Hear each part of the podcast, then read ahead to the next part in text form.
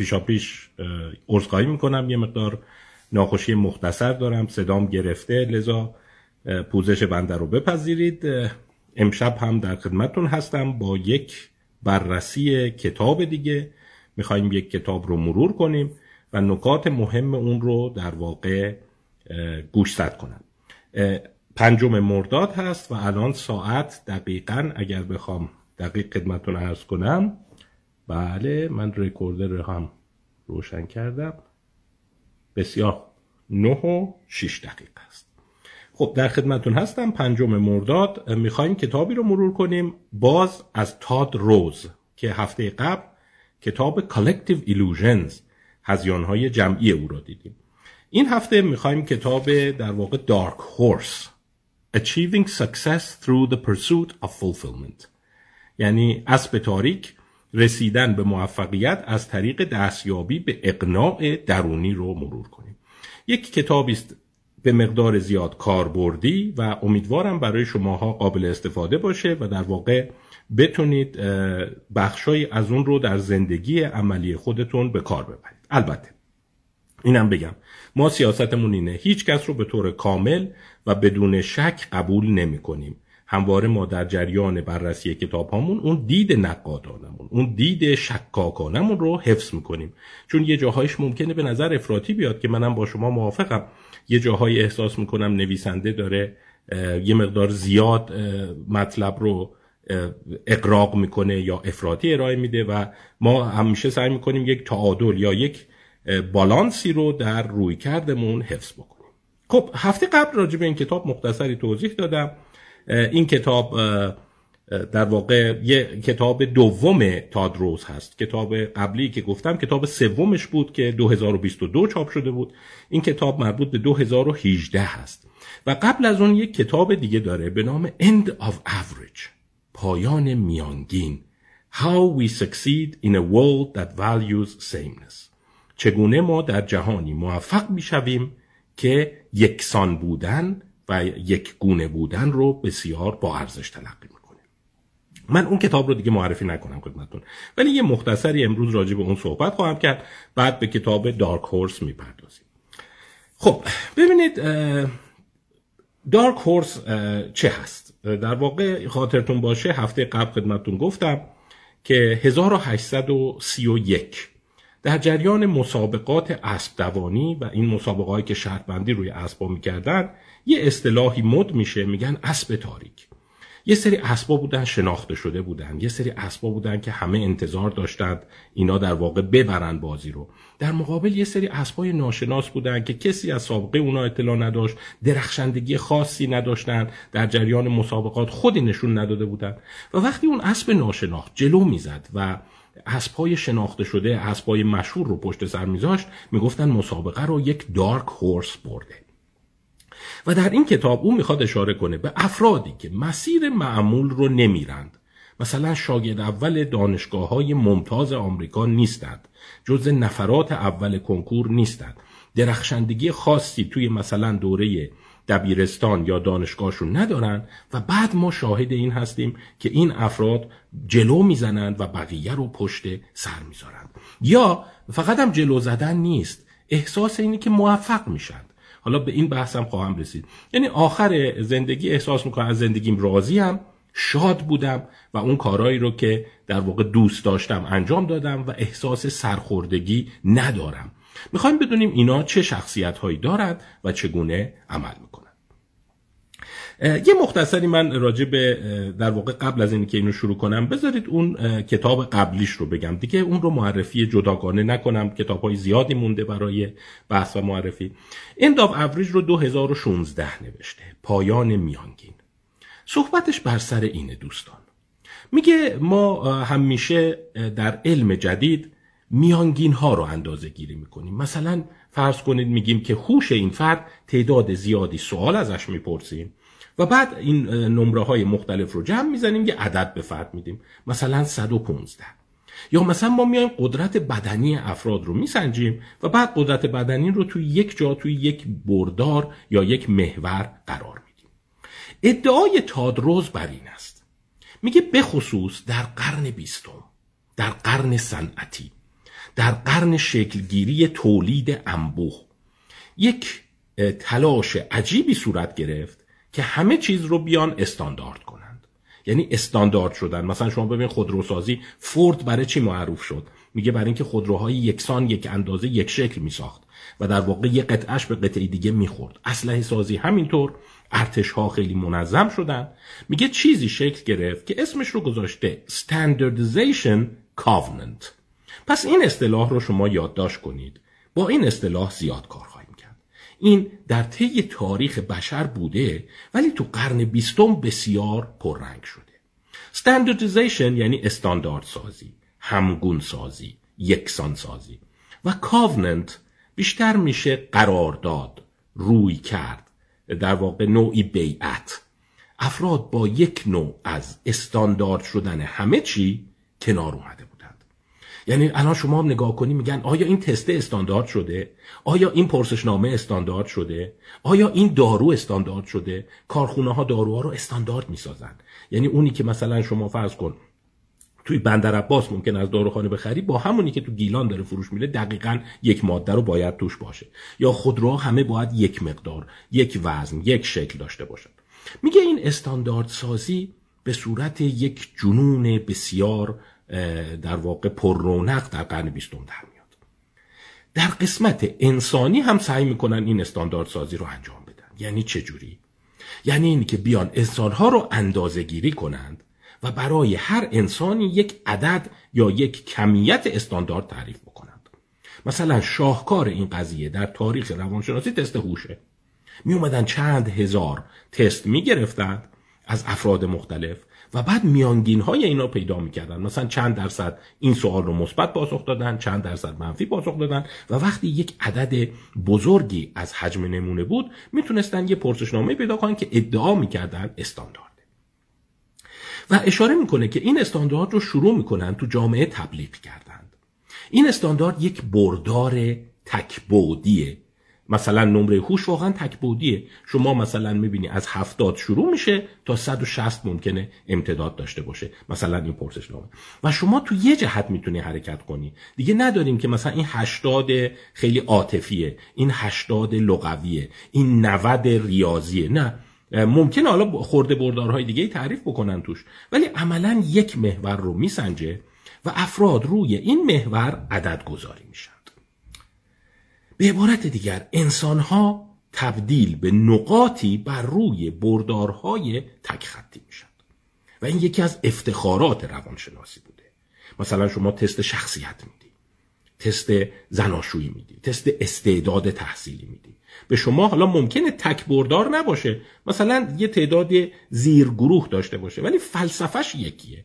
فلسفهش این یه چیز رو خطی می‌کنن یه سری میانگین در میارن و میگن شما در مقایسه با اون میانگین کجا قرار داری منتها این یافته ای که میگه هرچی ما میریم جلوتر بیشتر خودش رو نشون میده اینه که وقتی شما یه پرسشنامه رو پر می‌کنید یا یک تست شخصیت رو پر می‌کنید این گونه نیست که اکثر اقلام رو مشابه هم زیاد بزنی یا کم بزنی.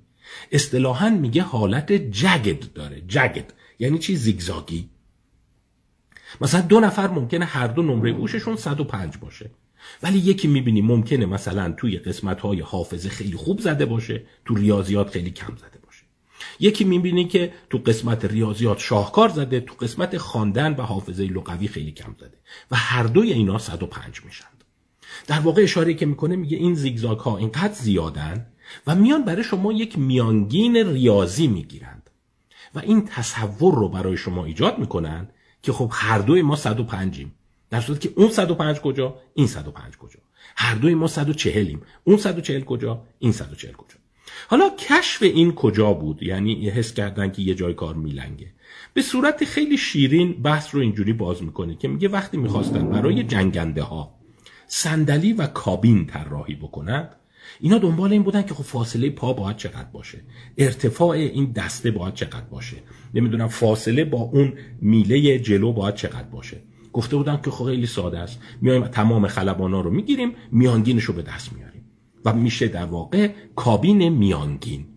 منتها چیزی که فهمیدن اینه که کابین میانگین هر کسی یه گوشش میلنگه. مثلا یکی پاش بلنده یکی دستاش خیلی کشیده است یکی شونش پهنه. همه اینا تو میانگین بودن. ولی عملا میانگین از نظر واقعیتی وجود خارجی نداره. هر کسی از یه جا بیرون زده و در واقع یک قرارداد عددی است نه یک واقعیت بیرونی.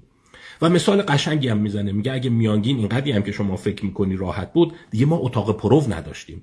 راست میگه شما میری می‌بینی مثلا میگی من سایز مثلا مدیوم میپوشم. یا پیرن 34 میپوشم کت 52 میپوشم. ولی نگاه می‌کنی می‌بینی هر کسی ممکنه بگه 52 یکی آستیناش براش کوتاست. یکی شونه هاش خوب وای نمیسته یکی دگمه هاش می‌کشه. به عبارت دیگه اون 52 نگاه می‌کنی یه میانگینه ولی اون 52 که دقیق فیت یک نفر بشه دقیقا مچ یک نفر بشه خیلی کم اتفاق میفته هر کسی از یه جایی یه چیزی بیرون داره. پس در کنار این اصطلاح Standardization Covenant یا قرارداد استانداردسازی یا روی کرده استانداردسازی این لغت در واقع جگد رو هم یاد بگیرید. جگد. یعنی اینی که درسته مثلا ممکنه من مدیوم بپوشم ولی دستای من ممکنه به لارج بخوره گردن من به اسمال بخوره و بالاخره همه اینا جمع میشه آخر سر یه چیزی در میاد. حالا فایده این چیه؟ فایدهش اینه. میگه وقتی ما این تستا رو طراحی کردیم تستای هوش تستای استعداد تحصیلی. کنکور؟ به غلط تصور کردیم. اونایی که نمره مشابه دارن تو جای مشابه وایستادند. مثلا شما وقتی میگی من رتبم 4000 شده هر فرض بر اینه که استعداد شما توانایی شما روی یک محور است که خیلی نزدیک نفری هست که 4001 و 3999 در که اصلا این گونه نیست. اون 3999 ممکنه از نظر ذوق ادبی زمین تا آسمون فاصله داشته باشه با شما. در عوض شما از نظر ریاضی جای دیگه باشید. ولی از دور که نگاه می‌کنیم اینا شبیه همن. اینا خیلی به هم می‌خورند. پس او در این کتاب دنبال اینه که میگه این یکی از اون خطاهایی است که خیلی خوب تو مردم جا افتاده. و حتی شما مرتبم این احساس رو دارید که خب استاندارد دیگه. این پرسشنامه ها و بعد اونایی هم که اینا رو طراحی کردن سعی دارن به شما بقبولونن که پرسشنامه‌مون خیلی خوبه. یعنی وقتی شما مثلا میایی 4000 ما تقریبا می‌دونیم کجای بردار وایسادی. در صورتی که نمی‌دونند. اینقدر این نمودار زیگزاگی و جگت هست که شما فقط یه عدد بد دادن که شاید کارایی زیادی نداشته باشه یه از نظر آماری اینجوری گفته میشه که میگه اون ریز معلفه ها با هم همبستگی کامل ندارند.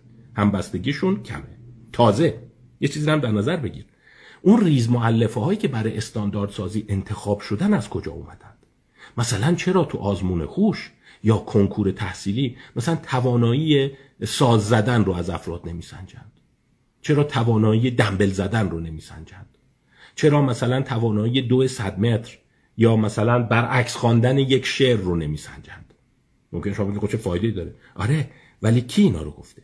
این استاندارد سازیه اونقدری هم که ما فکر می‌کنیم علم عمیقی پشتش نیست. یک اصطلاح قشنگ داره. میگه این استانداردها بر اساس حالا چند تا از نقل قولاش رو هم وسط کار براتون خواهم گفت. بر اساس منافع شما یا برای منافع شما نیست. برای سهولت اون مؤسساتیه که می‌خوان کنکور بگیرن می‌خوان تست هوش بگیرن. و اونا سعی دارن به شما بقبولونن که ببین ابزار ما استعداد تحصیلی رو میسنجه. ابزار ما هوش رو میسنجه. در صورت که این گونه نیست. ابزار اونا چند معلفه انتخابی توسط صاحبان اون مؤسسات رو گزینش می‌کنه و بعد تازه تو افرادی که میسنجه اون یه عدد میانگین به شما میده که اون عدد میانگین خیلی روشنگر برای خورد استعدادها یا توانایی خاص شما نخواهد.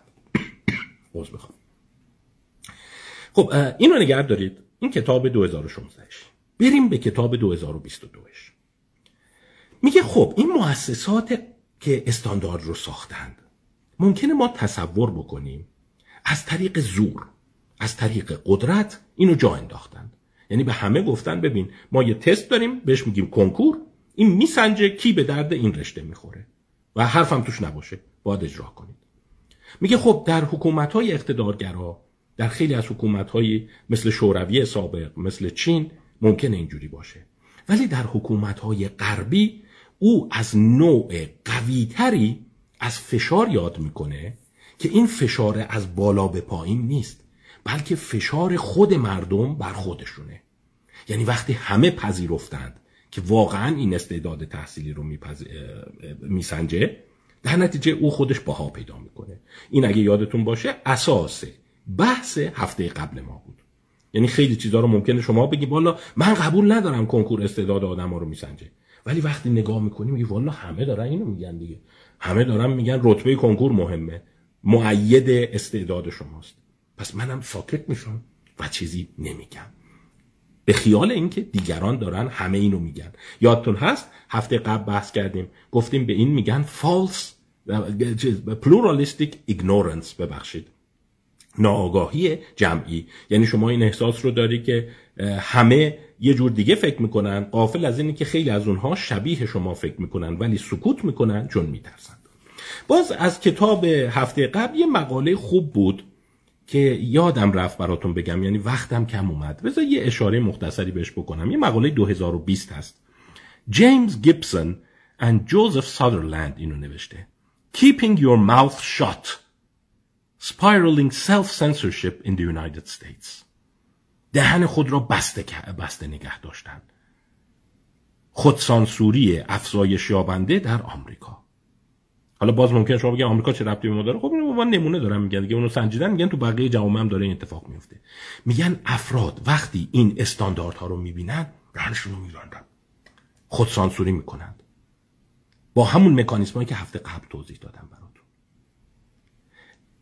دیده بود تو 1950 وقتی از آمریکایی‌ها پرسیدن. تا حالا شده. خودتو سانسور کنی. چیزی رو نگی. نه از ترس حکومت نه از ترس نیروهای امنیتی بلکه از ترس دیگران. که بابا دیگران بر بهشون می‌خوره فشار میارن زور میگن. حدود 14 15 درصد گفته بودن آره. وقتی تو 2019 پرسیده بودن این رقم رسیده بود به 40 درصد. یعنی حالا اون عددش خیلی مهم نیست داستانش مهمه. داستانش اینه که مثل که هر چقدر ما به صورت جامع جوامع متکامل متکثر و مدرن تر میریم خود سانسوری افزایش پیدا می‌کنه.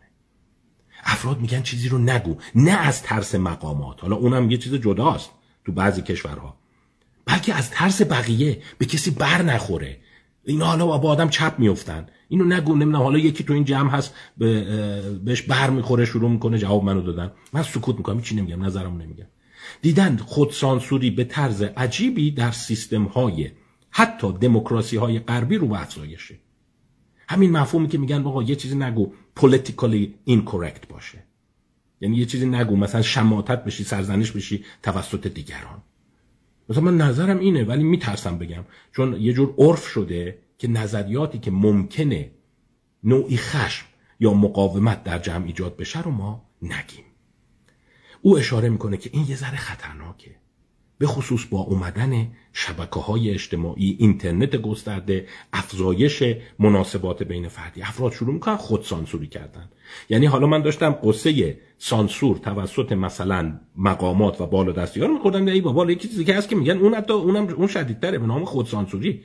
افراد از این نظر که همرده های خودشون او رو سرزنش نکنند دارن نمیگند و یه جوری ممکنه به این تعبیر بشه که خب چقدر افراد ملاحظه کار شدند. افراد خوبه چیزی نمیگی تو مهمونی به یکی ممکنه بر بخوره اون به این چیز اعتقاد نداره. یکی دیگه هست مثلا گرایشش اینه. من سکوت کردم. چون یه آدم بی ملاحظه دیده نشی. ولی نشون داده این داره تبدیل میشه به یک محافظه کاری جدی. حالا به این کتاب برگردیم. این محافظه کاری چیه؟ میگه همون استانداردهاییه که جامعه داره میتراشه. شما آیا جرأت می‌کنی؟ بگی ببین کنکور که خب یه چیزا رو میسنجه شما چند تا درس رو میسنجه همه چیز نیست. نه باید سکوت کنی چون به یه عده بر می‌خوره. بالاخره یه نظامه. تازه بر اساس قانون Collective Illusions اون هذیان های جمعی شما فکر می‌کنی من تو اقلیتم. اینو بگم دیگران منو مسخره خواهند کرد. باعث میشه که اون استاندارد اون هنجارهای تحمیلی به ما قدرت بگیره حالا چرا این رو داره مطرح می‌کنه؟ میگه اسبهای تاریک به این راحتی زیر بار این قضیه نمیرند. یعنی وقتی ما می‌خوایم تحلیل کنیم اسبهای تاریک رو میگه به راحتی. اون standardization covenant اون قرارداد یا بیعت با استاندارد رو قبول نمی کنند و برای همینه که اینا ارزشمندند یه جوری بازی رو عوض می‌کنن. چون اگه همه بپذیرن که این بردارها کاملا واقعیه و عددی که به شما نشون میده کاملا مشروعه همه شروع می‌کنن در اون جهت دویدن و در واقع یک نوعی از قدرت بلا منازه توی اینها شکل می‌گیره. خب با این مقدمه که طولانی هم شد البته بخشی از کتاب رو براتون توضیح دادم. بریم جلو ببینیم چه چیزهایی توش هست. او میگه که در نظامی که اون بردارها استاندارد شدند میان به شما میگن رمز موفقیت این گونه است. Know your destination مقصد خود را بدان Work hard سخت بکوش یا حتی توی پرانتز نوشته very very hard خیلی خیلی سخت بکوش. Stay in course in face of all obstacles و با وجود تمام موانع توی مسیر بمان. و یه جمله قشنگم پایینش میگه. میگه در این نظام ها یک راه بهترین برای موفقیت وجود دارد. One best way. One best way. امیدوارم مطلب رو منتقل کرده باشم. وقتی یه بردار هست یه چیزی رو به عنوان بردار موفقیت بردار زندگی براتون تعریف می‌کنند میگن هدفت رو بدون مثلا من می‌خوام دکترا بگیرم توی مسیر بمون و سخت کار کن. یعنی بردار رو به رسمیت بشناس. باز یه سری جملات داره که بعضی این نقل قولهاش خیلی طلایی ان بزن یکی دیگرش رو براتون بخونم. میگه در نظام استاندارد سازی به انسان ها اینو میگن. Be the same as everyone else only better. مثل هر فرد دیگر باش فقط بهتر. یعنی شادکامی. خوشبختی رو در این می‌بینن که مثل بقیه توی یه مسیر بدو ولی سعی کن از بقیه جلوتر بدوی. اون مسیر روشنه. حالا این می‌خواد گرفتن دکترا باشه می‌خواد تحصیل مال باشه می‌خواد افزایش در رده استخدامی باشه. و میگه که اینها به, تو... به مکانیزم های هزیان های جمعی اون تو قفل میشن. نیازی نیست یه دیکتاتوری بیرونی اینو براتون درست کنه. خود مردم از طریق خودسانسوری افزایش یابنده اینو میپذیرند. یعنی افراد میپذیرن که توی این سلسله مراتب من باید برم بالا. چون این معنی موفقیت بالا رفت. فقط یه مسیر یه فقط ببین اینجا میگه only best way. One best way. یک راه فقط یک راه وجود داره. یه بردار هست. و شما تو همین بردار بدو منتها سعی کن از بقیه جلو بزنی. به این میگه روی کرده استاندارد.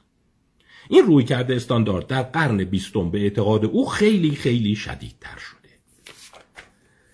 و در واقع انسان ها رو میندازه توی این مسئله توی این مسیر که شروع کنند مسیر رو دویدن. خب طبعا وقتی شما یه بردار داری و هدفت اینه که توی این بردار جلوتر بری از یکی بپرسی منو راهنمایی کن چی میگه؟ میگه توی اون مسیر بمون تسلیم نشو و اگه موانع دیدی بازم مسیر خودت رو ادامه بده او تحلیلی می‌کنه از خیلی کتاب های پرفروش قرن بیستم در زمینه موفقیت. مثلا کتاب های دیل کارنگی. اون نپولیون هیل. در واقع think and grow rich. در واقع فکر کردن و پولدار شدن.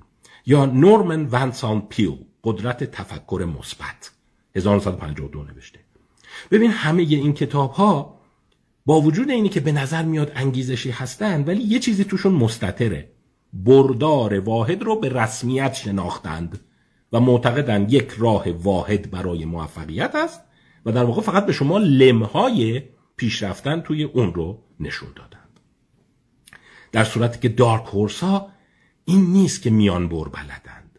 دقت کنید دوستان. اسب های تاریک اصلا اون بردار رو به رسمیت نمی‌شناسند. اون نکتش و در واقع بردار رو زیر سوال می‌برند. اون بردار واحد رو. کتاب با چند مورد شروع میشه. حالا مورداش یه هفتش دهتایی هست. ولی یکی دو تاشو براتون میگم. مثلا خانومی بوده به نام جنی مککورمیک. جنی مککورمیک. جنی مککورمیک از دبیرستان اخراج میشه. یعنی نمی‌تونه دبیرستان رو تموم بکنه و بعد در واقع از اینایی که میشه اصطلاحا میگن های سکول دراپ اوت اینایی که از دبیرستان خارج شدن. ولی وسط راه به نجوم علاقمند میشه. شروع می‌کنه برای خودش یه دونه رصدخانه ساختند یه تلسکوپ می‌سازه یه گنبد می‌سازه تو نیوزلند و شروع می‌کنه که در واقع رصد کردن آسمان. و جالبه حالا ممکنه شما بگین کار خیلی در واقع در حد جایزه نوبل انجام نداده چند تا سیاره کشف کرده. ولی اشاره می‌کنن که خب همینم هم خیلیه. چون بسیاری از اونایی که دبیرستان رو رها کردن هیچ مسیر خاصی رو دنبال نکردن. این با یک اشتیاق عجیبی دنبال می‌کنه و بعد از سل ویلیام هرشل اولین کس آماتوری است که از طریق غیر مراکز دانشگاهی و غیر رسمی سیاره کشف می‌کنه و از سال 2005 شروع کرده تعداد زیادی سیاره توی کهکشان شناسایی کردن و به طرز عجیبی توی این مسیر مونده. حالا زندگی اینا رو بخونید جالبه که مثلا این میگه احساس کردم خیلی دوست دارم کهکشان رو رسد کنم. خودم شروع کردم مطالعه کردن. از کتابخونه کتاب می‌گرفتم میخوندم و می‌رفتم جلو. یا یه فرد جالب دیگه ای رو معرفی می‌کنه مثلا آلن رولو. آلن رولو اونم یه زندگی جالبی داشته. میره یک کالج ارزون قیمت ولی پولش نمی‌رسه کالج اون دانشگاه رو تموم بکنه. میاد بیرون و میشه در واقع فردی میشه توی بار کار می‌کنه. همین در واقع پیشخدمت بار میشه. بعد اونجا شروع می‌کنه که با رئیس بار دوست شدن و معامله کردن و اینا کم کم اون بار رو می‌خره از, وام، از بانک وام می‌گیره چند تا بار دیگه می‌خره و بعد صاحب چندین مجموعه در واقع رستوران و بار میشه. ولی وسط کار دوباره حس می‌کنه که ببین این کار به من نمیاد این اصلا به من ارزش نمیده. 33 سالگی باراشو ول می‌کنه میگه من برم خیاطی یاد بگیرم. دو سال حسابی خیاطی کار می‌کنه تمرین می‌کنه 35 سالگی خیاطی خودش رو باز می‌کنه. و او الان معتقدن یکی از مشهورترین و پردرآمدترین خیاط های بوستون هست و طرف قرارداد به قول معروف با هتل های بزرگ Ritz-Carlton و Four Seasons و Mandarin Oriental و تاج و ایناست. و مهمونای اونجا میان به اون هتل که پاشن برن پیش این که براشون کت شلوار بدوزه. خب سوال سر اینه که این آدما چجوری جلو رفتن؟ یعنی این آدم چجوری توی 35 سالگی شروع می‌کنه؟ یه دفعه مسیر رو عوض کردن تو 35 سالگی میگه من برم تو کار خیاطی و بعد رشد می‌کنه رشد می‌کنه یا مش... و به موفقیت لاقل اشتهار و درآمد می‌رسه. من فکر می‌کنم از این دارکورس ها یکیش که خیلی مورد علاقه منه ولی تو این کتاب حیف بهش اشاره نکرده توی اون کتاب قدرت عادت ها بهش اشاره شده سارا بلیکلی هست. این سارا بلیکلی به نظر من از اون اسب های تاریک جالب تاریخ هست متولد 1971 یعنی از من کوچکتره. خانم بلیکلی کارمند شرکت زیراکس بوده. و او در واقع وسط کار به این نتیجه می‌رسه که من بیام برای خانم های شرکت زیراکس و اینا که تو فلوریدا کار می‌کردن و خیلی هوا گرم بوده یه سری لباس راحت طراحی بکنم. حالا داستان اینم برید تو اون کتاب قدرت با عادت ها بخونید. یا اصلا کلا تو اینترنت داستان زندگیش هست. خیلی جالبه. کارمند شرکت زیراکس بعد شروع می‌کنه یه سری شلوار طراحی می‌کنه. همون شلوارهایی که امروزه به لگینگ یا همین استرچ معروفه. و حس می‌کنه که اینا راحته. برای مردم تو مناطق گرم و اینا راحت می‌تونن بپوشن. و بعد میگه اون زمان من فقط 5000 دلار بیشتر سرمایه نداشتم. کل سرمایه‌ام 5000 دلار بود. 5000 دلار 4000 دلارشو میده. یه تعداد از اینا خودش تو خونش تولید می‌کنه. 150 دلارشو میره اختراعشو به ثبت میرسونه. 750 دلارش هم میره یه سری کتاب و اطلاعات مدیریت و اینا جمع می‌کنه. یعنی با کمتر از 5000 دلار کارشو شروع می‌کنه و از نظر در واقع ثروتی معتقدند که او اولین یعنی جوانترین زن میلیاردر خود ساخته است. الان ثروتش از میلیارد دلار اون رفته. و یکی از قشنگی که مثلا راجبش میگن اینه با وجودی که این ثروت رو در آورده بود تا مدتها شرکت زیراکس رو ول نمی‌کرد. معتقد بود که خب اگه من ورشکست شدم اگه یه زمانی ورشکست شدم این آب باریکه برام مونده باشه. و این رو در واقع توی کتاب ها مثال می‌زنند که برخلاف تصور شما اسب های تاریک افراد بیکله و نترس نیستند. خیلی هاشون اتفاقا محافظه کارم هستند. و باز تادروز هم توی کتاب خودش اشاره می‌کنه. میگه مطلقا این گونه نیست که فکر کنی اسب های تاریک آدم های ریسک پذیر هستند که میگن بیا شلوغش کنیم ببینیم هرچه باد نه هرچه باد آبادی نیستن اینایی رو که بررسی کرده هرچه باد آباد توشون نبوده. خب باز چند تا اصطلاح دیگه براشون به کار می‌بره. میگه اینا قالب شکن هستند. Mold breaking. پس یه اصطلاح دیگه براشون به کار باز یه اصطلاح دیگه داره. میگه اینها رو به افزایشند چرا؟ چون ما از قرن بیستم خارج شدیم. قرن بیستم قرن استانداردها بوده. همه چیز رو سعی می‌کردن استاندارد بسازند و به همین دلیل سلطه بلا منازع حتی تستای شخصیت و هوش و استعداد تحصیلی و اینا داشتیم. ولی الان قرن شخصی سازی است. Age of Personalization. اصطلاحا ببین آپشن های فردی خیلی داره زیادتر میشه. پس او باورش بر اینه که داستان پیروی از استاندارد نه تنها شاید اقلانی نباشه بلکه حتی رو به افول باشه. یعنی از این به بعد شما مگه نگاه کنید افرادی که خیلی مشهور شدن افرادی که ثروتمند شدن درخشیدن بیشترشون حسبای تاریک بودن. به صورت سنتی از ابتدای کار توی اون میدان کاریشون نبودن. و ناگهان وارد میدان شدن با خلاقیت خودشون با در واقع روی کردهای خاص خودشون منحصر به فرد خودشون به قدرت و ثروت رسیدن. پس او یه چیز دیگه میگه. این چند تا اصطلاح رو بذارید بیشتر استفاده کنیم. میگه ما وارد عصر شخصی سازی شدیم. آموزش و پرورش و ارزیابی انسان ها باید شخصی بشه. باید از این نظام های استاندارد عظیم واحد دور بشیم و او یکی از این نظام هایی رو که خیلی مورد سرزنش قرار میده همین سنجش های دانشگاهی هست. میگه اینا تقریبا هیچی رو نمیسنجند. اینا در واقع اون چیزی رو که میسنجن ادعا می‌کنند استعداده نه اینا یه سری بردار برای خودشون تعریف کردن مردم رو میندازن توی اون بردار و بعد این افراد باید اون توی اون بردار بدون اونایی که خوب نمی‌تونن بدون جا میمونن و به اونا گفته میشه که شما استعداد نداشتی. در صورتی که اصلا این گونه نیست. پس ما یک استعداد واحد نداریم بردار واحد نداریم. ببینیم دیگه چه چیزهایی رو در کتاب خودش مطرح می‌کنه. باز یه مطلب جالب دیگه میگه. میگه ببینید الگوی موفقیت قرن به قرن عوض می‌شده. و در نتیجه کتاب هایی هم که برای استعدادیابی و رمز موفقیت میگن اینا برخلاف ادعاشون نیمه عمر کوتاهی دارند یعنی تو یه دوره به دردت می‌خوره. خیلی سریع بازی عوض میشه. خیلی سریع قوانین بازی عوض میشه. پس من دنبال رمز موفقیت باشم یا فرمول استاندارد باشم این خود نشون دهنده اینه که دارم گمراه میشم. ما فرمول واحد یا استاندارد موفقیت نداریم و خیلی سریع داره اینا عوض میشه. مثلا به کتابی اشاره می‌کنه. 1775 چاپ شده. 1775 دقت کنید.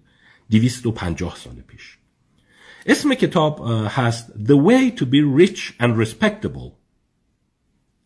Addressed to men of small fortune. راه پولدار و قابل احترام بودن. مخاطب آن مردانی با اندوخته های اندک. جالبه شاید اولین کتاب های رمز موفقیت باشه که جان تراسلر این رو نوشته. میگه تا قبل از اون همه معتقد بودند که موفقیت از راه وفاداری از راه پایبندی به سنن قبلی و اون محلی که توش به دنیا اومدی صورت می‌گرفته. و درستم میگه بیشتر نظام فئودالی بوده و شما اگر می‌خواستی ترقی بکنی باید به اون ارباب وفادار میموندی ولش نمی‌کردی. هر اتفاقی میافتاد و در واقع شما حتی این پندنامه های قدیمی رو نگاه کنید اینیه که به اون ولی نمتت وفادار بمونی و رهاش نکنی. میگه جالب 1775 عصر صنعتی داره شروع میشه. و توی عصر صنعتی یه دفعه وازی عوض میشه. این کتاب نوشته اتفاقا مهمترین چیز اینه که زود از محل تولد در بری. یعنی نمونی تو اون محل. اونجوری در جا می‌زنی. و در واقع مستقل شدن و خودکار شدن رو رمز موفقیت می‌دونه. بعد خیلی سریع می‌بینی این در واقع عوض میشه. پس در واقع اشاره قشنگی که او داره اینه رمز واحد موفقیت نداریم و تازه نیمه عمر این رمزهای موفقیت خیلی محدوده. به قول معروف تاریخش انقضا میشه. پس شما مرتب داری میگی که از این ور اونور برم بپرسم ببینم کتاب موفقیت چی میگه؟ میگه خیلی سریع بازی عوض میشه. شما نمی‌تونی ادامه بدی. یه دوره یه جا موندن و تو حرفه خاصی از ابتدا موندن مهم بوده. ولی مثلا از 1775 میگه یه دفعه باید عوض کنی. باید اون حرفه خانوادگی تو رها کنی. بخوای اونجا بمونی درجا می‌زنی. در قرن بیستم همه می‌گفتن یک بردار هست توی اون بردار سعی کن بدوی و جلو بیفتی. در صورتی که الان تو قرن 21 میگه نه نه نه. اتفاقا اون بردار رو دنبال کنی به احتمال زیاد به احتمال بسیار زیاد به جایی نمی‌رسی. باید به صورت شخصی شده مسیر خودت رو انتخاب بکنی. چند آمار قشنگ میده. میگه این بردارها سلطهشون هنوز هست. و ما باید یه فکری برای حذف این سلطه این بردارها بکنیم. مثلا 2016 پژوهشی شده. دیدن بچه های پنجم دبستان 26 درصدشون از مدرسه خوششون نمیاد. هشتم کلاس هشتم میشه 55 درصد. و سال آخر دبیرستان میشه 66 درصد. یعنی چی؟ یعنی همینجور که افراد میدن جلو مدرسه دلشون رو می‌زنه. چرا دلشون رو می‌زنه؟ میگه برای اینکه مدارس ما بر اساس بردار واحد کار می‌کنند. و بعد باز اومده نقد کرده. میگه وقتی میگن که مدرسه دلشون رو می‌زنه راهکار بردار واحد چیه؟ مادرها می‌پرسن پدرها می‌پرسن ما چیکار کنیم بچه‌مون به درس علاقمند بشه؟ میگه اصلا این سوال غلطه. یعنی میگی من چیکار کنم این تو این بردار واحد بمونه؟ این اصلا باید بردار رو رها کنه. نه اینه که تو اون بردار شما یه کاری کنید تو اون بردار واحدی که دیگران براش طراحی کردن این جلو بیفته. مثلا میگه تو خیلی از کتابهای رموز انگیزه مند کردن نوجوانان رموز موفقیت اومدن همچین چیزهایی گفتن. بعضی از استناداش حتی کمدیه. میگه مثلا مدارس رو به صورت یو بچینید میستندلی ها رو. دانش آموزا همدیگر رو ببینن تشویق بشن با هم رقابت کنن. برای چه چیزی؟ همون برداری که اسمش هست دروس دبیرستان یا دروس کنکور. یا حتی یه جا گفته براشون پیتزا بخرید. اگه نمراتشون خوب شد. بچه های کلاس پنجم پیتزا دوست دارند و از طریق پیتزا تطمیعشون کنید که اون درس رو بیشتر بخونن. یا یه جای دیگه اومده گفته مثلا از این مسابقاتی بذارید مثل spelling bee اینا هست که افراد میان مثلا هر کسی میاد یه سری لغات رو هجی می‌کنه و بعد به اون برنده یه جایزه میدن یه کاپ میدن. میگه همه اینها انگیزه مند کردن هست. ولی غفلت از این دارند که انگیزه مند کردن در جهت اون بردار فرضی است که ما آن را مشروع و واحد و معتبر می‌دانیم. در صورتی که اون بردار معتبر نیست. اون چیزی رو نمیسنجه. اون در واقع آن چیزی رو که سعی می‌کنه بسنجه ادعا می‌کنه. یک روی کرده استاندارد آماری از موفقیت است. همینجا به نقد کتاب ها یا تست های انگیزه تحصیلی استعداد تحصیلی می‌پردازه. میگه اونا هم همینه. یه سری بردار تعریف می‌کنن و بعد میگن شما تو کدوم بردار نمرت بالاتره؟ پس بیا برو تو اون. اینا هم ارزش ندارن. باز یه چیز جالب دیگه ای که تو کتابش بود به نظرم نکته قشنگی بود راست میگه مدارس دیدین زنگ دارن؟ کلاس که عوض میشه زنگ داره. میگه اینو از کارخونه ها گرفتن. و تو کارخونه ها اینقدر اون کارخونه های فورد نظام تیلوری هفته قبل صحبت کردم فردریک وینسلو تیلور اصول علمی مدیریت 1911 که در واقع باید همه سر وقت حاضر بشن. همه درست کار کنن. شما اگه پیچ رو خوب صفر نکنی اون بعدیه نمی‌تونه پیچ ماشین رو پیاده کنه. همه چی باید استاندارد باشه.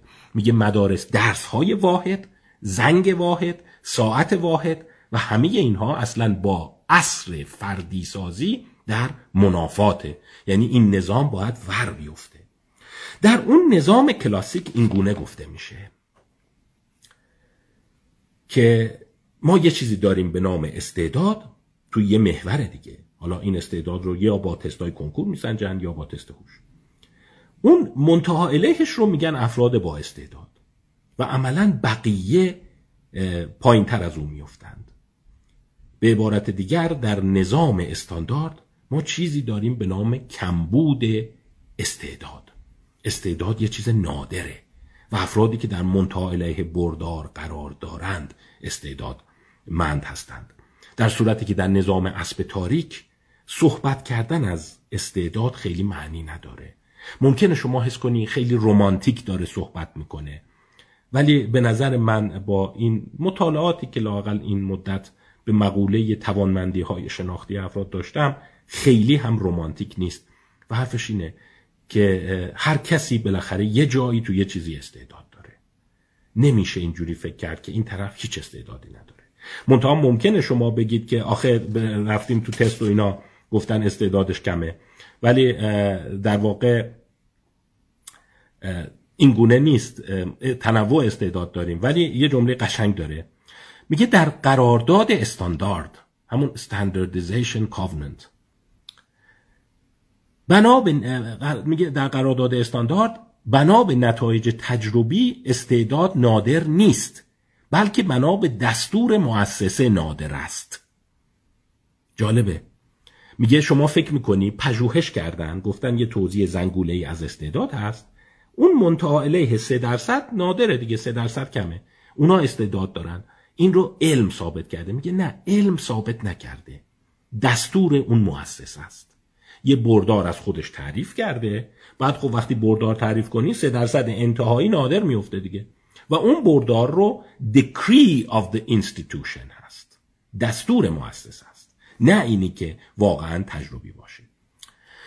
خب بریم جلوتر ببینیم که خب پس اون افرادی که در واقع اسب تاریک هستند چه ویژگیهایی دارند و ما باید جهانی رو مملو از اسبهای تاریک طراحی بکنیم. قدم اول. بردار استاندارد را به رسمیت نمی‌شناسند. دو. به دنبال میکرو موتیوز هستند. خورده انگیزه. ببین ممکنه شما بگین من دنبال دلم میرم. مثلا همه می‌گفتن بیا برو رشته فیزیک من رفتم رشته هنر. آیا من اسب تاریک میشم؟ نه خیر اسب تاریک نمیشی. برای اینکه وقتی رفتی رشته هنر یعنی باز اون محور استاندارد اون نظام رو به رسمیت شناختی. یعنی رفتی تو کنکور هنر دادی یعنی در حال کنکور رو به رسمیت شناختی. پس اسب تاریک نمیشی. من که برم دنبال دلم این نمیشه اسب تاریک. چون هنوز داری در قالب اون رشته ها یا محورهایی که برای شما تعیین کردن حرکت می‌کنی. پس حواست به این باشه. پس اسب تاریکا کیا هستن؟ اسب تاریکا هستن اون محورها رو زیر سوال می‌برند. این نیست که مثلا من حس کردم دو رشته پزشکی نرم بیام برم رشته تاریخ. خب اون رشته تاریخ هم باز همونایی برای شما تعبیه کردن که این نظام محوربندی ها رو ساختند. پس به رسمیت نمی‌شناسن دو. دنبال میکرو موتیوز هم میرم. میکرو موتیوز یعنی چی؟ میگه هر کدوم از ما احساس می‌کنیم تو بعضی حوزه ها تا حدی توانمندیم و از پس بعضی کارها بیشتر برمیایم و انگیزه داریم. مثلا یکی میگه من کار جمعی دوست دارم یکی میگه من کار نشستنکی دوست دارم یکی میگه من کار یدی دوست دارم. این میشه میکرو موتیو خورده انگیزه. میگه دنبال خورده انگیزشون میرند. پس قدم دوم اینی که دنبال خورده انگیزه میرند. پس این گونه نیست که مثلا بگی من فیزیک دوست ندارم هنر دوست دارم. نه. اینا رو نمی‌تونی به این راحتی بسنجی. و اگرم رفتی یه جا ازت تست گرفتن گفتن نه تو بهتره بری رشته هنر حواست باشه. اونایی که این تست رو ازت گرفتن باز دارن از اون قرارداد استاندارد پیروی می‌کنن که گفتیم بسیار زیر سوال رفته. پس من خورده انگیزه همون می‌بینم. مثلا من کار فردی دوست دارم. این میشه خورده انگیزه. من کار نشستنی دوست دارم. این میشه خورده انگیزه. من کار خصوصی توی اتاق دوست دارم نه تو جمع. اینا خورده انگیزه های افراد است. دو سه. میگه نکته مهم دیگه ای که باید بدونی اینه که استراتژی واحد برای موفقیت نداریم. همه سوال می‌کنن من چجوری جلو برم؟ جوابش اینه استراتژی هر فرد شخصی شده است personalized. پس اگه جایی رفتی گفتن بهت یک دو سه چهار اینه این داره از متد استاندارد استفاده می‌کنه و وقتی شما حرفای اونو گوش میدی یعنی اتوماتیک از اسب تاریک در اومدی. هر کسی مسیر خودش رو باید پیدا بکنه. پس به همین دلیل بسیاری از این جاهایی که مثلا مشاوره به شما ممکنه بدن یا تست بکنن بگن راه حل همینه. و اگرم نگاه کنید بیشتر راه حل هایی که اونا ارائه میدن همون سه بندی است که خدمتتون گفتم. مقصد خود را بدان سخت کار کن و در مقابل ناملایمات کوتاه نیا مسیر رو ادامه بده. میگه عملا لب کلامشون همینه. ولی استراتژی واحد وجود نداره. چهار. این یکیش جالبه. میگم یه ذره حالا فرصت بشه ذره بیشتر راجع به اینا صحبت میدم. صحبت خواهم کرد. میگه مقصد رو بیخیال شو. Destination. Ignore destination. Ignore destination. مقصد رو بیخیال شو. ببین در نظام بردار واحد میگن از روز اول بدون کجا می‌خوای بری براش برنامه ریزی کن و سعی کن توی اون مسیر جلو بیفتی. در صورتی که این میگه در نظام شخصی شده در نظام اسب تاریک اصلا نمی‌دونی به کجا داری میری. اینا یه ذره اسراریه که ممکنه سوء تعبیر بشه شما بد برداشت کنید. یعنی من اصلا نمی‌دونم کجا می... آره نمی‌دونی. اسبای تاریک نمی‌دونستن کجا دارن میرن. برخلاف اونی که میگه از روز اول می‌خواستم برم دانشگاه شریف مهندسی بخونم میگه نمی‌دونم. فقط روی اون خورده انگیزام کار می‌کردم و میذاشتم خود راه به من نشون بده من به کجا میرم. دقت می‌کنید؟ پس نمی‌دونی کجا میری. خود راه مسیر رو بعدا روشن خواهد کرد و تکامل پیدا خواهد کرد. چرا این گونه است؟ جواب قشنگی میده. میگه inevitability of change. اجتناب ناپذیر بودن تغییر میگه وقتی جهان به سرعت در حال تغییره شما نمی‌تونی فکر کنی ده سال آینده بهترین مقصد کجاست. ده سال آینده ممکنه اون چیزی که الان شما مقصد طلایی می‌دیدی یک کورسوی باشه که اصلا فایده ای نداره. پس مقصد نمیچینی. پس چه باید کرد؟ او این گونه میگه. میگه در نظام کلاسیک یه ذره داریم به قسمت عملی نزدیک میشیم. در نظام کلاسیک میگه روی اون بردار بمون و سعی کنی به کمال یا excellence برسی. در صورتی که میگه در نظام اسب تاریک این گونه است. سعی کن آن چیزی که در آن انگیزه داری و تو را اقنا می کند توی او پیشرفت کنی با استراتژی فردی خودت و بدون مقصد نهایی مشخص. فکر کنم خلاصه کتاب شدیم پس می‌خوای اسب تاریک بشی بردار رو به رسمیت نمی‌شناسی. آن چیزی که احساس می‌کنی در آن انگیزه داری به اون می‌پردازی. انگیزه خودت رو به شیوه اقنا کننده رشد میدی. باهاش تعامل می‌کنی. و برای خودت استراتژی از پیش تعیین شده نداری و هدفم نمی‌دونی کجاست. خودمونیش اینه. اصطلاحی که به کار می‌بره بهش میگه fulfillment اقنا. مثال همین آدمایی رو که این بررسی کرده میگه اون طرف دیده بود که مثلا ببین من از دوخت و دوست خوشم میومد همیشه احساس می‌کردم دوست دارم چیزها رو به هم بچسبونم. همون خیاطه. برای همین توی اون بار که داشتم مشروب سرو می‌کردم احساس می‌کردم این به من نمیاد. رفتم شروع کردم خیاطی کردن. اونجا احساس اقنا بهم داد. ولی اینکه می‌خوام به کجا برسم برام مهم نبود. از قبل تعیین نکرده بودم. فقط سعی می‌کردم اون کاری را که برای من پاداش دهنده و اقنا کننده است ادامه بدم. باز یه جمله قشنگ داره. Get better at the things you care about most. این دکترین اسب تاریکه Get better at the things you care about most. در چیزی که بیش از همه برات اهمیت داره سعی کن بهتر بشی. به همین سادگی. مثلا اون حس می‌کرد من از دوخت و دوست خوشم میاد. از اینکه چیزها رو کنار هم بچسبونم مثلا یه چیزی طراحی کنم خوشم میاد. میگه پس اونو بچسب. و سعی کن در آن بهتر شوی نه در اون برداری که برای تو تعیین می‌کنند. بعد که در اون داری بهتر میشی برای تو پاداش میده لذت میده اقناع میده. این اقناع با استمرار کار به excellence یا کمال منجر میشه. در صورتی که در بردار در نظام کلاسیک بردار برای شما یه بردار میچینن میگن ببین اون ته بردار excellence ه کماله. پس بدو تا به اونجا برسی. میگه این برای اکثریت افراد کار نمی‌کنه. اکثریت افراد دکوراژه میشن. انگیزشون رو از دست میدن. احساس می‌کنن این چه زندگیه. بعد خوشم نمیاد. ولی می‌دونن چون حس می‌کنن بقیه ازشون می‌خوان. قافل از اینکه بقیه هم دارن به همین دلیل می‌دونن که حس می‌کنن دیگران از اونها می‌خوان. پس اون کاری که برات پاداش دهنده است و حس می‌کنی خورده انگیزه در اون داری. اونو بچسب و سعی کن در اون بهتر و بهتر بشی. این بهتر و بهتر شدن در مقام اول بهت اقنا میده. بعد به کمال منجر میشه. نه اینی که اول درش به excellence برسی بعد اقناع بده. میگه در نظام های قدیم میگن وقتی شما مثلا بهترین جراح شدی شما احساس بهترین بودن excellent بودن کردی اون موقع اقناع میشی. میگه در نظام های اسب تاریک اول اقناع میشی fulfillment داری بعد excellent میشی. یعنی اون کاری رو که احساس می‌کنم در اون توانمندم توش ادامه میدم بهش انگیزه دارم ادامه میدم و هی عمقش میدم. و بعد همینجور که میرم جلو احساس می‌کنم او به من اقنا میده. پس هدف از قبل نداری.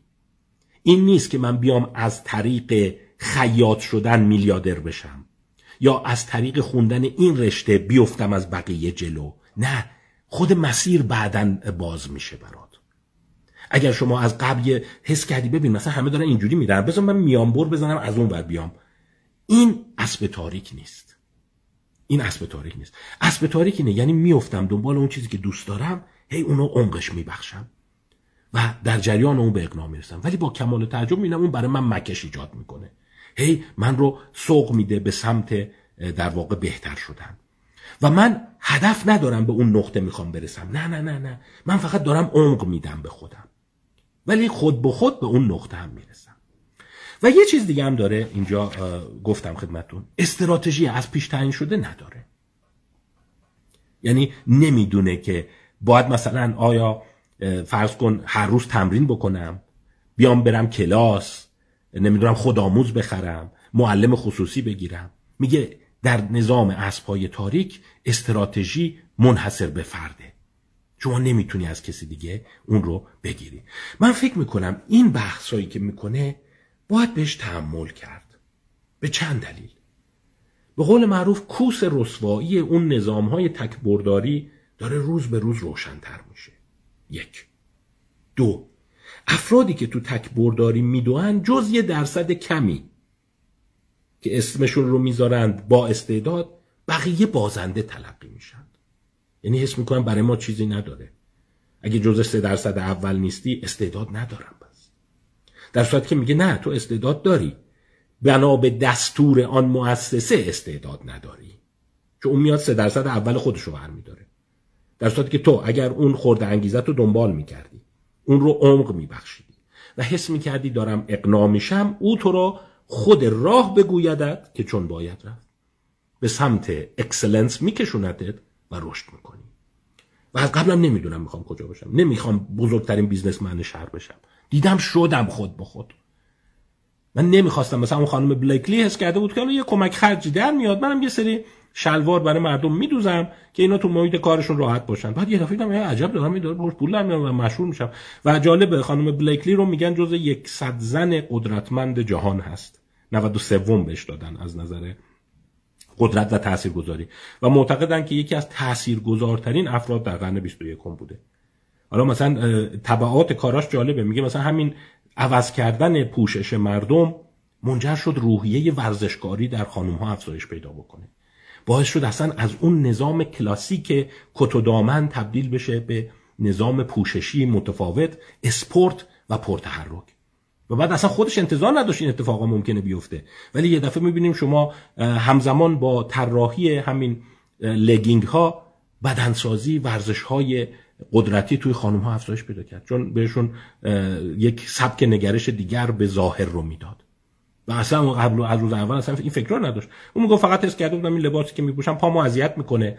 بذار مثلا یه چیز راحت طراحی کنم بعد یه چند تایی رو میفروشم به بقیه. بعد جالب بود. میرم هی طراحی می‌کردم میخریدن من ذوق می‌کردم.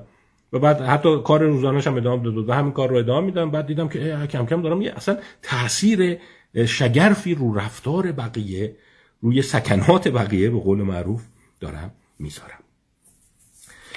خب بزن یه چند تا مثال دیگه براتون بگم. شاید روشنتر بشه این چند تا نکته ای رو که براتون گفتم.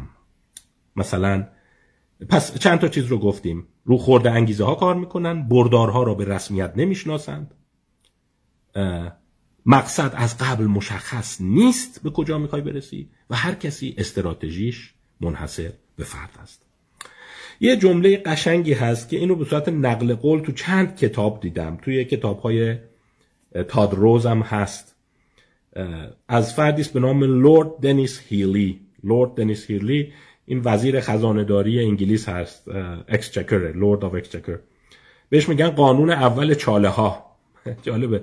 حالا همون قانون دوم لزلی اورگر رو داشتیم در مورد تکامل که هرچی فکر می‌کنی باهوشی تکامل است و باهوشتره اینم بهش میگن قانون اول چاله ها قانون اول چاله ها داستانش اینه when you're in a hole stop digging. وقتی توی یه چاله هستی از کندن بیشتر خودداری کن. این به نظرم جالب اومد. میگه یعنی وقتی اسم می‌کنی اون بردار جواب نمیده و توی مخمسه افتادی و هی فقط داری میدوی برای اینکه بقیه میگن بدو بکن و حس می‌کنی داری میری تای گودال قانون اول اینه که از کندن خودداری کنی.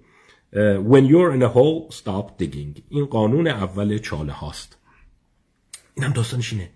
اگه حس می‌کنی اقنا نداره و احساس می‌کنی که به من پاداش دهنده نیست از کندن بیشتر خودداری کن. متوقف شو. برای اینکه من می‌کنم چون بقیه از من می‌خوان بکنن به جای خوبی نخواهی رسید. یکی از کیس های جالب دیگه ای که مثال زده اینه. بذار این مثالم خدمتتون بگم. حالا در کشور ما مستاق نداره و محدودیت شرعی و قانونی و عرفی داره. میگه اومده یه گروهی رو بررسی کرده به نام مستر سومولیه مستر سومولیه در نیمکره غربی 157 نفر هستند که به نشان مستر سومولیه مفخر شدند. مستر سومولیه چیه؟ اینا یعنی ارباب شراب شناسی حالا گفتم در کشور ما مستاق نداره ولی بیایم یه آشنا بشیم جالبه. میگه 157 نفر تو نیم کره غربی هستن. این از تعداد برنده های نوبل فیزیک کمتره از تعداد آدمایی که رفتن از جو زمین خارج شدن هم کمتره. این خیلی هم سخته به اون بالا برسی. مستر سومولیه ها در واقع میشن ارباب یا استاد شراب شناسی و قسمت خیلی سخت تست اینا اینه که اینا باید 6 تا نوشیدنی ناشناس رو به اینا میدن و اینا باید بگن اینا چیه. از چه نوع در واقع شرابی هست. از میان دو سه هزار تا شرابی که در دنیا هست. شما می‌فهمید که همچین کار راحتی نیست. یعنی افراد چشمش رو ببنده و 6 تا رو بهش بدن بعد بگه این مال مثلا فلان شهر ونیزه این یکی مال جنوب فرانسه است این مال شمال آلمانه. و سوالش این بود که این 157 نفر رو که رفتن کردن اینا چجوری به اونجا رسیدن؟ شما ممکنه میگه کار عبسیه آره ولی خب برای اون افراد این گونه نیست. اونا خیلی دوستش دارن. اتفاقا درآمد هم دارن پرستیژ هم دارن. تو بعضی محیط ها اینا رو خیلی استخدام می‌کنن هتل ها یا مؤسسات به عنوان مثلا استاد اعظم که اینا میگن از این چند هزار شرابی که در دنیا هست اینا همش رو می‌تونن بگن مال کجاست و چه جوری تهیه شده. یعنی اینقدر خزانه چشایی و بویاییشون قویه. اومده بود که چه جوری افراد به اونجا رسیدن. خب این خوبه برای اینکه طبعا تست کنکور و آزمون مدرسان و اینا نداره. اینا باید خودشون به اونجا رسیده باشن. چیز جالبی که در آورده بود اینه که این 157 نفر هر کدومشون یه مسیر خاص رفته بودن. در که شما ممکنه مثلا نفرات یکم تا دهم کنکور رو به خط کنی بگی چجور درس خوندی بگن بر اساس دستورالعمل فلان مؤسسه. این میگه اون نیست که اون راه حل برای شما خوب کار می‌کنه. اون راه حل در واقع به شما القا شده که خوب کار می‌کنه. این 157 نفر اگر یه مسیر واحد موفقیت بود باید 150 تا از شبیه عملکرد می‌کردن در صورتی که هر کدومشون یه مسیر رفتن. مثلا یکیشون گفته بود من شروع کردم بروت فورس قدرت تام. هر روز 500 600 تا رو مزمزه می‌کردم. چشمو میبستم بو می‌کردم مزمزه می‌کردم. تا بالاخره استاد شدم. یه عده دیگه اومده بودن گفته بودن من تجسم می‌کنم. یعنی نمی‌دونم این چیه. ولی برای هر کدوم از اینا یه داستان خیالی ساختم. این صحرایی است که در اون شطور سوارها دارن رد میشن و طوفان اومده. یعنی این نوشیدنی اینه این یکی یک طوفان سهمگین بوران برفه. یعنی تداعی برای خودش ساخته. یکی دیگهش جالب بود. دیده بود که می‌گفت من اصلا کاری به اون نوشیدنیه ندارم. اثرش رو برای خودم چیز کردم. این گزگز نوک انگشت میده و سوزش نوک زبان و احساس خارش نوک بینی. اون یکی گزگز نوک زبان میده ولی خارش نوک بینی نمیده. یعنی این چند هزار در واقع مسکر رو این گونه برای خودش طبقه بندی کرده بود. پس چیز جالبی که متوجه شد هیچ استراتژی واحدی در موفقیت ها وجود نداره. پس وقتی من میرم یه مؤسسه ای میگن استراتژی واحد وجود داره چیه؟ میگه این همون هزیان جمعیه. یعنی شما خیال می‌کنی به تحمیل کردن. روت هم نمیشه بگی. مثلا راست میگه. همه فکر می‌کنن میگن برنامه بهم دادن میگن صبح پا میشی. اول مثلا این درس رو می‌خونی بعد نیم ساعت استراحت می‌کنی بعد اینو می‌خونی بعد اینو می‌خونی. در صورتی که قدم مهم اینه که بدونی هیچ استراتژی واحدی برای اون مسیر وجود نداره. انسان ها میانگین ندارند. هر کسی فردی شده است individualized. و هفته قبل همین رو در مورد بدن و قدرت بدنی هم خدمتتون گفتم. یعنی شما وقتی میری نگاه می‌کنی هر کسی یه قسمتی از بدنش خوب ازولش رو میاد. جای دیگهش رو نمیاد. باز در مقوله اسب تاریک اینو میگه. میگه اون جاهایی که خوب رو میاد اونو بپرداز. چه اصراری داری اون ضعفا رو بپردازی؟ مثلا اگر شما فرض کن ریاضیات خوب بلدی میشینی با این هندسه خوب برمیری چه اصراریه که من همش برم ادبیات رو بخونم چون نمرم کمه؟ جواب برای اینکه نظام بردار واحد اونجا کم داشته باشی عقب میفتی پس اینجا هست که شما رو آسیب می‌زنه. استعداد شما رو کور می‌کنه. جمله قشنگ دیگری داره. این نقل قولاش شاید راحت تر باشه چون کتابش یه ذره مبهمه. اگه دقت کرده باشید خیلی منابع و آزمایش و اینا نداشت. میگه everybody is highly motivated by something. هر کسی به واسطه یه چیزی حسابی انگیزه داره. And every person is highly unmotivated by something. و هر کسی ببین میگه هر کسی به واسطه یه چیزی خیلی انگیزه می‌گیره و همچنین هر کسی به واسطه یه چیزی خیلی بی انگیزه میشه. در نظام بردار شما مجبوری اون بی انگیزه گرم بچسبی چون نمره میانگین می‌خوای. در صورت که او قبلا اومده میانگین رو نف کرده. گفته میانگین اصلا خطاست. اونی که خوبی باید اون رو رشد بدی. به اون بپردازی. و بعد احساس اقناع بکنی. احساس اقناع که کردی احساس اقناع بدون استراتژی واحد و مسیری که نمیدانی به کجا خواهد رفت. ادامه بدی تا اینی که به اون احساس خویشتن اقناع شده. برسی که اتوماتیک در دل اون excellence هم وجود دارد. آیا این رو میشه در آموزش پرورش پیاده کرد؟ میگه آره. یه سری مدارس و کالج های شروع کردن این کار رو کردند درس واحد ندارند کتاب درسی واحد ندارند نمونه سوال استاندارد ندارند و افراد شروع می‌کنن هر کسی اون مسیر رو که دوست داره میره و اون رو قنا میبخشه. او معتقده با نظام های جدید مثلا الان تو یوتیوب ببینید چقدر مطلب علمی هست. می‌تونی این کار رو بکنی. اون مسیری که اقناع می‌کنه هی اونو ادامه بدی. تو اون قسمتی که دوست داری بکنی نه اون قسمتی که تو چاله انداختتت. اون قانون اول چاله ها. اگه تو چاله افتادی اونا نکن یه جا دیگر رو بکن. پس برو اون قسمت رو اون بده. مثلا Summit Public School ها هستن. یا یه College for America میگه افراد رو میریزن اون تو. سیستم آموزششون هم اینه. اولا خیلی بیشتر از اون ظرفیت می‌گیرند. یعنی شما مثلا تجسم کن بیان دانشگاه یه دفعه ظرفیت رو خیلی زیاد کنند. بعد درس واحدم نداره. افراد هر کسی تو اون قسمت خاص خودش می‌کنه میره جلو تا ببینه به کجا می‌رسه. و آخر سرم ارزیابی برای این نیست که تو اون بردار واحد چقدر پیشرفت کردی. اینی که تو اون حوزه ای که علاقه داشتی و توانمندی حس کردی داری انگیزه داری چقدر جلو رفتی؟ به کجا رسیدی؟ و این سیستما اینجوری کار می‌کنن. میگه ارزیابی آخرشون competency based هست. بر اساس اینه که مثلا شما می‌خوای وکیل بشی خیلی خوب. میری تو اونجا درس های مختلف هست واحد های مختلف هست نه واحد خاص داره نه زنگ مدرسه داره نه کلاس خاص داره. همینجور شروع می‌کنی مطالعه کردن. هر کسی یه قسمت رو می‌کنه. بعد که اون رگه رو خوب کندی اگر خوب رشد کردی اونجا به اجازه اون practice یا اون کار رو هم میدند پس در اینجا تادروز به نظر میاد داره یک نظام انقلابی رو برای بشر پیشنهاد می‌کنه. من از این خوشم اومد. ببینید دوستان این نظام های استاندارد تکبرداری عمرش تمومه. من تعجب می‌کنم که هنوز در همه دنیا فقط کشور ما نیست سر جاش مونده. یعنی شما مثلا اگر دوست داری در حوزه خاصی بدرخشی با تمام دروس رو بخونی همه دروس نمره خوب بیاری و بر اساس اون نظامی که به پیشنهاد میدن در اون چارچوب بخونی. نه اینی که اون قسمتی رو که علاقه داری ادامه بدی این رو به ازمهلال میره و حتی اشاره کرده افزایش سرخوردگی افزایش افسردگی افزایش ناامیدی در بشر بخشش مال این رسوبات این سیستم فسیلیست. برعکس شما اون قسمتی رو که دوست داری شروع می‌کنی کندن و پیش رفتن و توی اون وقتی احساس اقناع کردی خود راه مکش ایجاد می‌کنه و مسیر رو بهت میگه.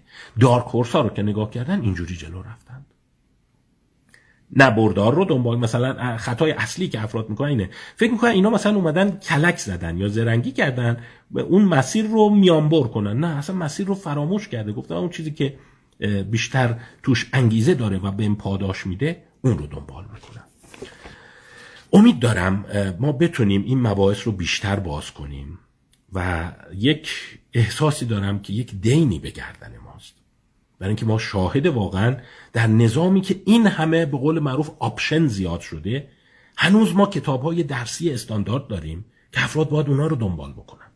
حالا اگر شما تو یکی از اینا انگیزه نداشتی ببین جملهش خیلی قشنگ بود. Everybody is highly motivated by something. هر کسی توسط یه چیزی به شدت انگیزه می‌گیره. واقعا خیلی کم میشه کسی رو پیدا کرد که بگه من به هیچ انگیزه نمی‌گیرم. آره میشه خیلی آدم پیدا کرد که با نظام بردار تک واحدی انگیزه نمی‌گیرن درسته. و به اونا به غلط گفته میشه بی استعداد در صورت که اونا مچ فیت اون قضیه نبودند. و برعکس شما and every person is highly unmotivated by something. میگه با این انفجاری که در گزینه ها پیدا شده می‌توان آموزش و رشد فردی رو شخصی سازی کرد. هر کسی هر کانال یا دالانی رو دوست داره اون رو شروع کنه تعمیق ببخشه و خیالش راحت باشه.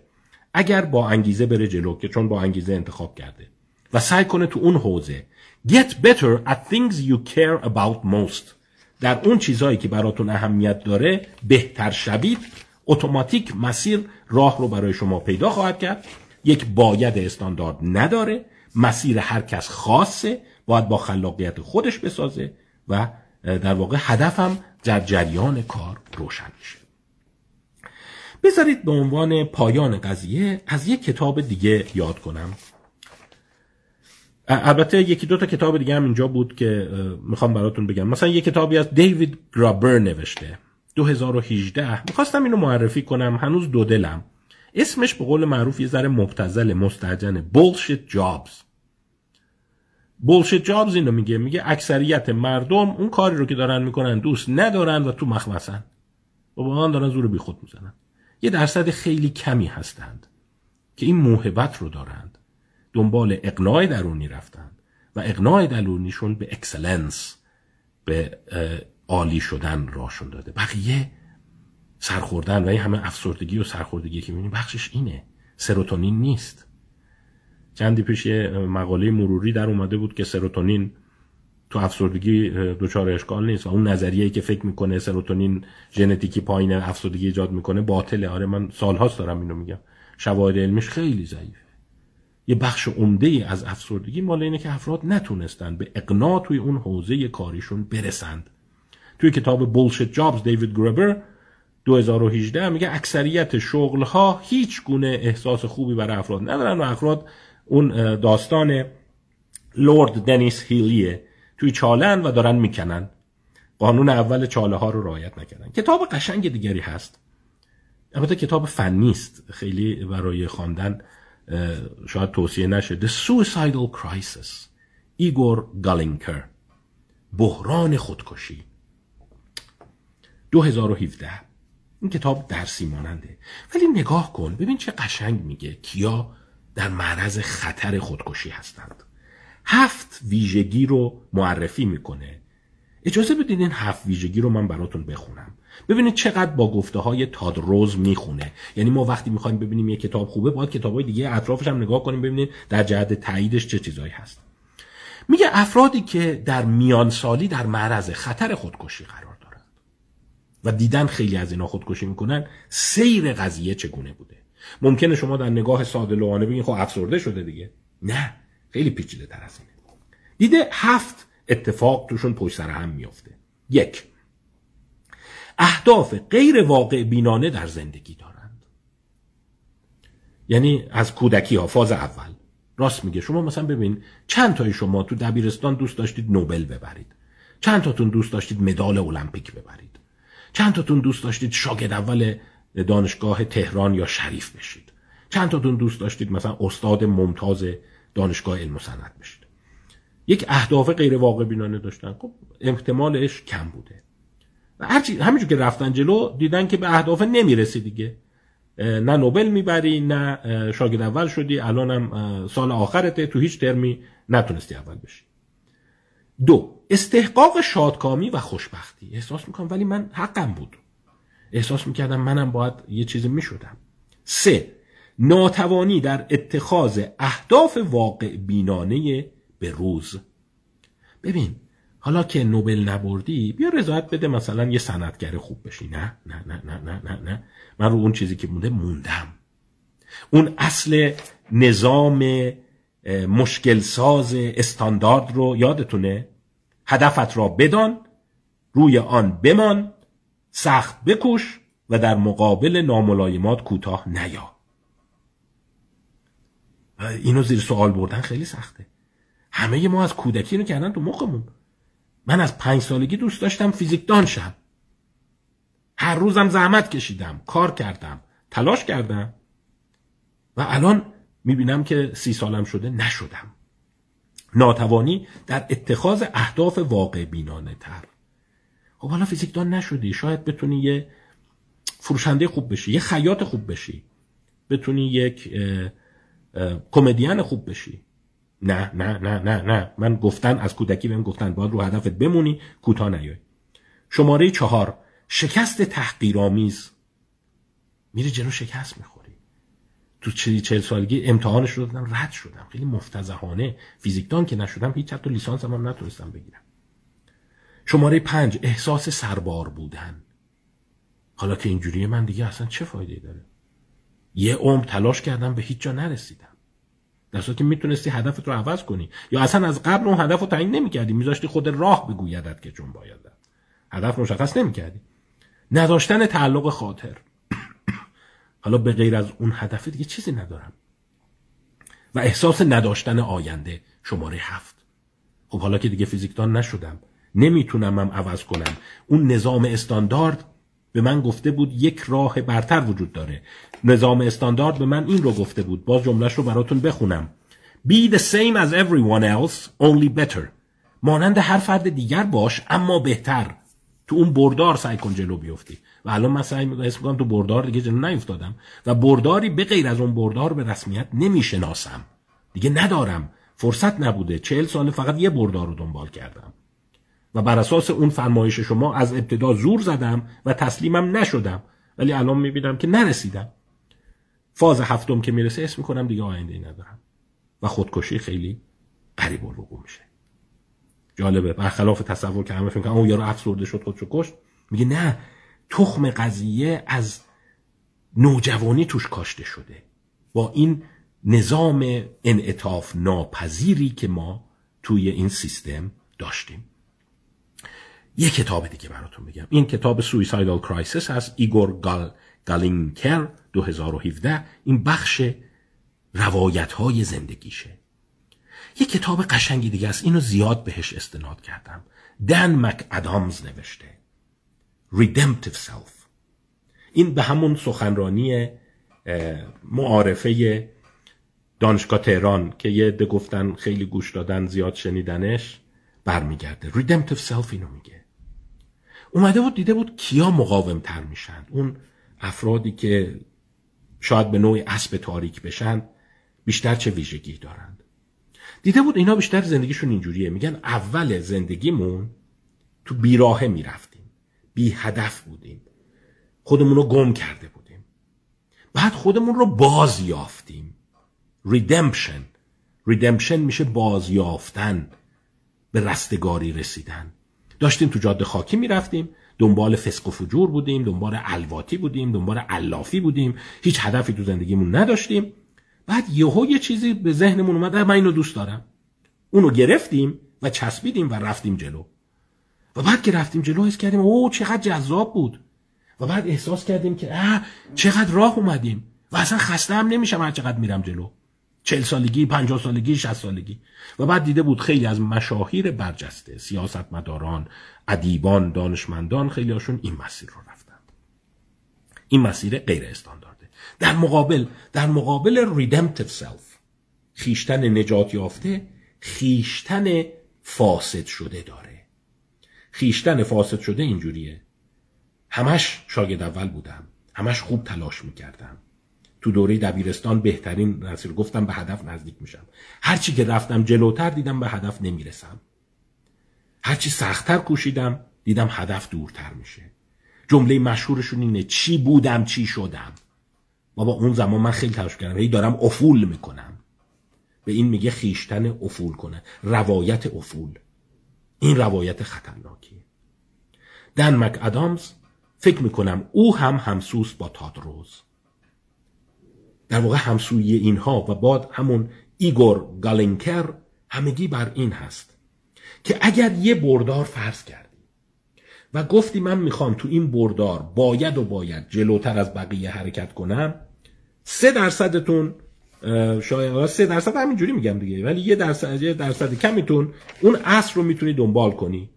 در واقع همون جمله مشهوری که یه بار دیگه براتون بخونم. مانند هر فرد دیگر باش اما بهتر. خب یه درصدی اینجوری به قول معروف قصر در میرن و زندگیشون بالاخره با یک کمالی می‌رسه. ولی اون بقیه‌ای که نتونستن تو این بردار بدوان چی؟ اونا ممکنه به سرنوشت خودکشی به سرنوشت افول دان مک ادامز دچار شد راه حل چیست؟ راه حل تادروزی به قضیه نگاه کردنه. بردار رو به رسمیت نمی‌شناسم دنبال انگیزه هایی که به هم پاداش درونی می‌دهد می‌روم. هدفی برای خودم مشخص نکردم. تو اون حوزه ای که برایم مهم است سعی می‌کنم بهترین باشم. می‌دانم هدفی از قبل مشخص نیست. یعنی مقصدی از قبل. ببخشید هدف نگم بگم مقصد دستنیشن هست.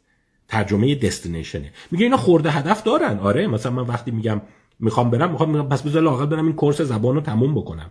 این هست. ولی مقصدم چیه؟ می‌خوام مثلا باستان شناس شماره یک کشور بشم. می‌خوام پولدارترین فروشنده لوازم نمی‌دونم خانگی بشم.